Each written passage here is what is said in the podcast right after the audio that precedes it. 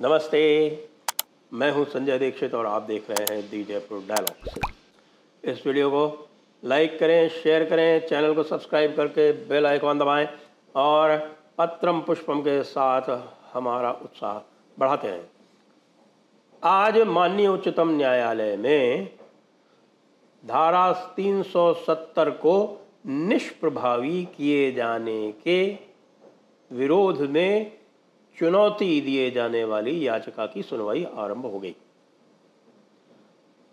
20 याचिकाएँ हैं और 20 याचिकाओं में जो प्रमुख इस समय जो याचिका है, वो कपिल सिब्बल दी द्वारा जो है, वो आर्ग्यू की जा रही है।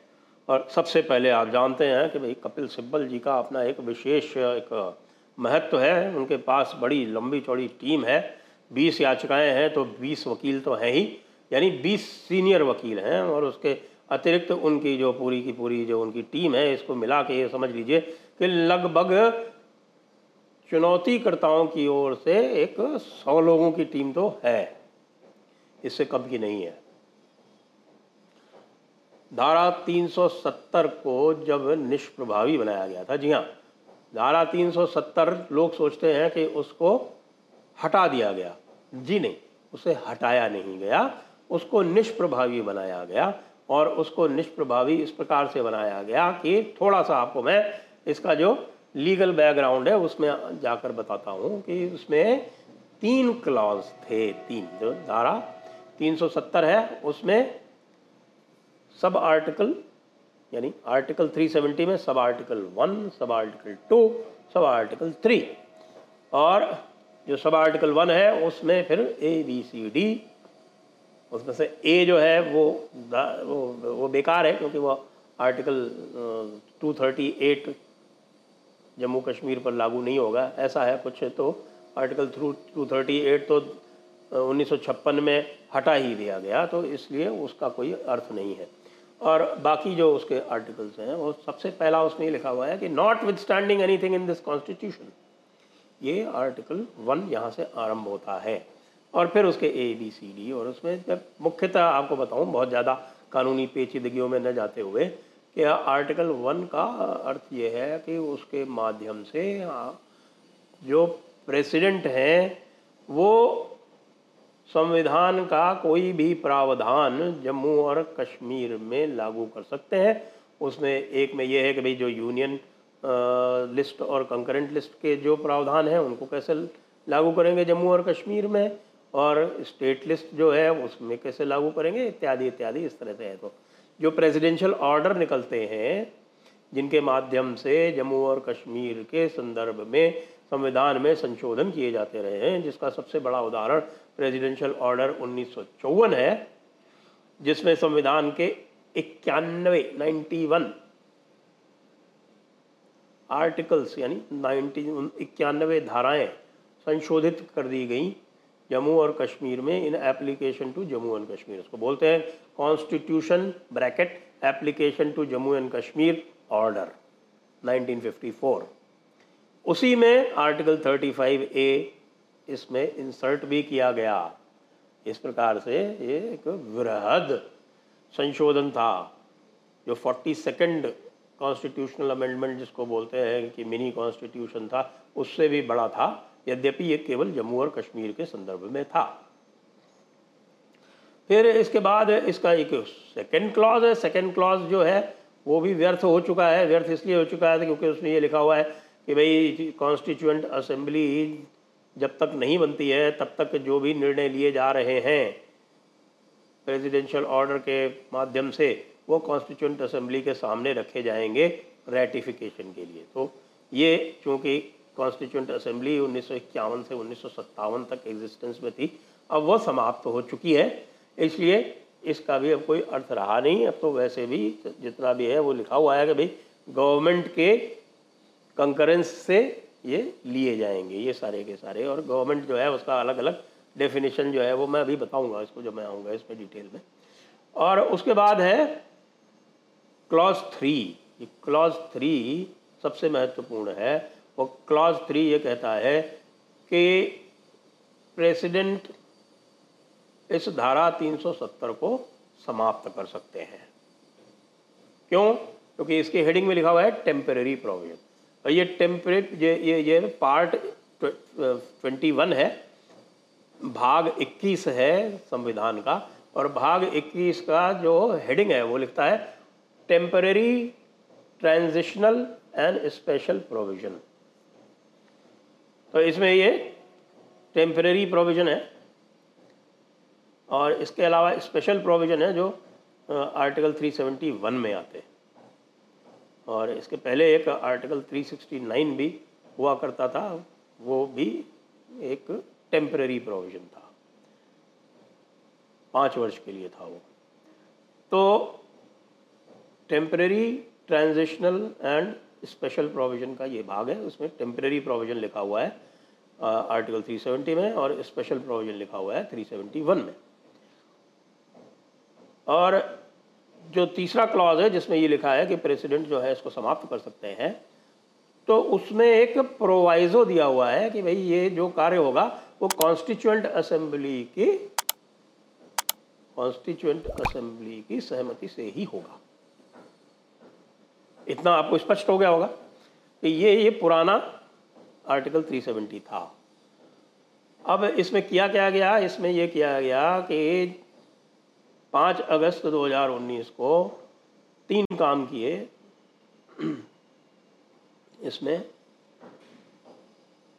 इसमें पहले तो उन्होंने क्या किया कि जो प्रेसिडेंशियल पावर दी हुई है और उसके माध्यम से इन्होंने इसमें संशोधन करके ये कर दिया कि साहब, ये कॉन्स्टिट्यूशन के सभी प्रावधान जो हैं, वो लागू होंगे। यानी जो क्लॉज वन था, उसको पूरी तरह से रीराइट कर दिया और क्लॉज वन में ये कर दिया कि भारत के संविधान के सभी प्रावधान जो हैं, वो लागू होंगे। साथ में क्योंकि अमेंडमेंट की पावर है उसमें जम्मू कश्मीर के रिस्पेक्ट में तो जम्मू कश्मीर के रिस्पेक्ट में जो गवर्नर सर सदर रियासत लिखा हुआ था, उसको सदर रियासत को बदल के गवर्नर कर दिया। और उसके अलावा उन्होंने ये काम भी किया कि कॉन्स्टिट्यू उसमें गवर्नमेंट को लिख दिया कि government means governor aided by his council of minister अब governor aided with council of minister जो है प्रेसिडेंट रूल में जो काउंसिल ऑफ़ मिनिस्टर होती है, उसकी एडवाइजरी काउंसिल होती और तीसरा उसमें यह किया कि ये जो कॉन्स्टिट्यूंट असेंबली है that will be read as legislative assembly और प्रेसिडेंट्स रूल में आपको ध्यान होना चाहिए कि जो लेजिस्लेटिव असेंबली होती है, वो पार्लियामेंट होती है। तो ये क्लॉज वन को यूज़ करते हुए ये उन्होंने परिवर्तन कर दिए। परिवर्तन करने के साथ में उसके बाद फिर क्लॉज थ्री को यूज़ करते हुए उन्होंने बाकी जो क्लॉज टू और जो क्लॉज थ्री थे, जो क्लॉज वन से नहीं हो सकते थे, क्योंकि क्लॉज थ्री में लिखा हुआ है कि notwithstanding foregoing provisions यानी जो क्लॉज थ्री है, उसको क्लॉज वन से आप अमेंडमेंट नहीं कर सकते। पूरे कॉन्स्टिट्यूशन को कर सकते हैं, लेकिन क्लॉज थ्री को नहीं कर सकते।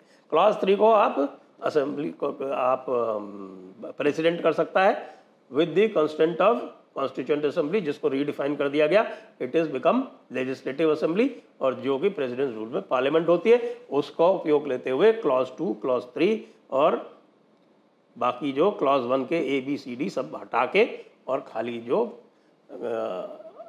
आपने प्रेसिडेंशियल ऑर्डर 2019 किया, केवल वो वहाँ पर रह गया। ये तो इन्होंने पूरा लेजिस्लेटिव फ्रेमवर्क किया। आज कपिल सब्बल जी ने क्या किया? मेरे हिसाब से तो कपिल सिब्बल जी जो हैं, वो अपने ही चक्कर में पूरी तरह से फंस गए। और आज उनको, मैं ये देख रहा था, मैं पूरे दिन मैंने देखा, जो करीब चार घंटे जो बहस चली उसमें, ये साफ़ साफ़ दिख रहा था कि कपिल सिब्बल जी जो है, वो अपने ही जाल में फंस गए हैं। क्योंकि उनका जो आर्ग्यूमेंट था आज, उनका मुख्य आर्ग्यूमेंट ये था कि भाई ये इसमें प्रोवाइजो थ्री में लिखा हुआ है कि कॉन्स्टिट्यूंट असेंबली नहीं रही। तो कॉन्स्टिट्यूंट असेंबली के नहीं रहने पर ये जो प्रावधान है क्लॉज थ्री का थ्री सेवेंटी के क्लॉज थ्री का, ये परमानेंट हो चुका है। यानी कि चूँकि अब कॉन्स्टिट्यूंट असेंबली नहीं है और कॉन्स्टिट्यूंट असेंबली की परमिशन आवश्यक है, यद्यपि उसका इंटरप्रिटेशन बदल दिया गया लेकिन वो कह रहे हैं कि नहीं साहब कॉन्स्टिट्यूंट असेंबली नहीं रही तो अब ये बदल ही, बदला ही नहीं जा सकता। तो उनको पूछा चीफ जस्टिस ऑफ़ इंडिया ने स्वयं ने पूछा कि भाई आप ये बताइए कि ये जो है, लिख रहा है टेम्प्रेरी ट्रांजिशनल और स्पेशल अब टेम्प्रेरी का मतलब होता है कुछ समय के लिए।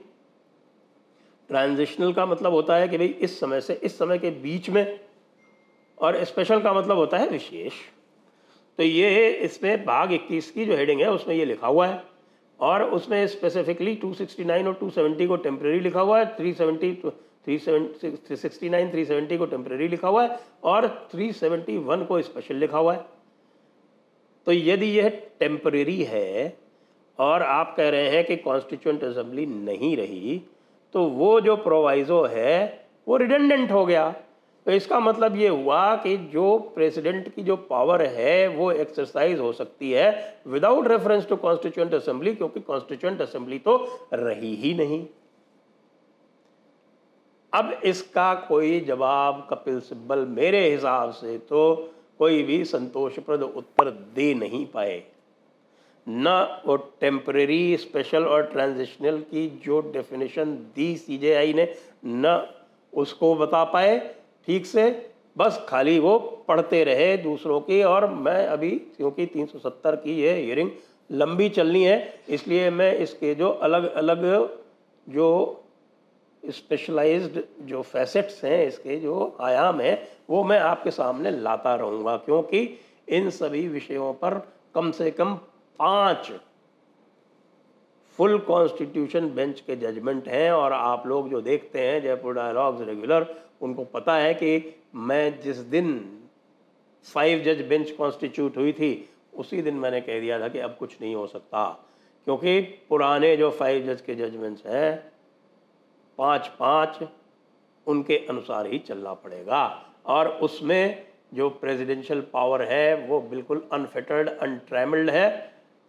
और न केवल वो है, बल्कि प्रेसिडेंट्स रूल में भी तीन बार ऐसा हो चुका है कि प्रेसिडेंशियल ऑर्डर के अमेंडमेंट जारी हुए हैं। एक बार 1986 में और एक बार 1993 में, एक बार 1994 में। अब क्या करेंगे? प्रेसिडेंट तो सेट है। इसलिए कपिल सिब्बल ने खुद को अपने ही जाल में आज फंसाया है। देखें, वो कल इससे कैसे निकलते हैं। मैं या तो प्रतिदिन या एक दिन, दो दिन छोड़ के लगातार जब तक के 370 की सुनवाई चल रही है, मैं 370 पर आपके सामने बिल्कुल जिसको हम कहते हैं एडवोकेट्स नॉलेज आपके सामने लाता रहूँगा। जय हिंद जय भारत वंदे मातरम।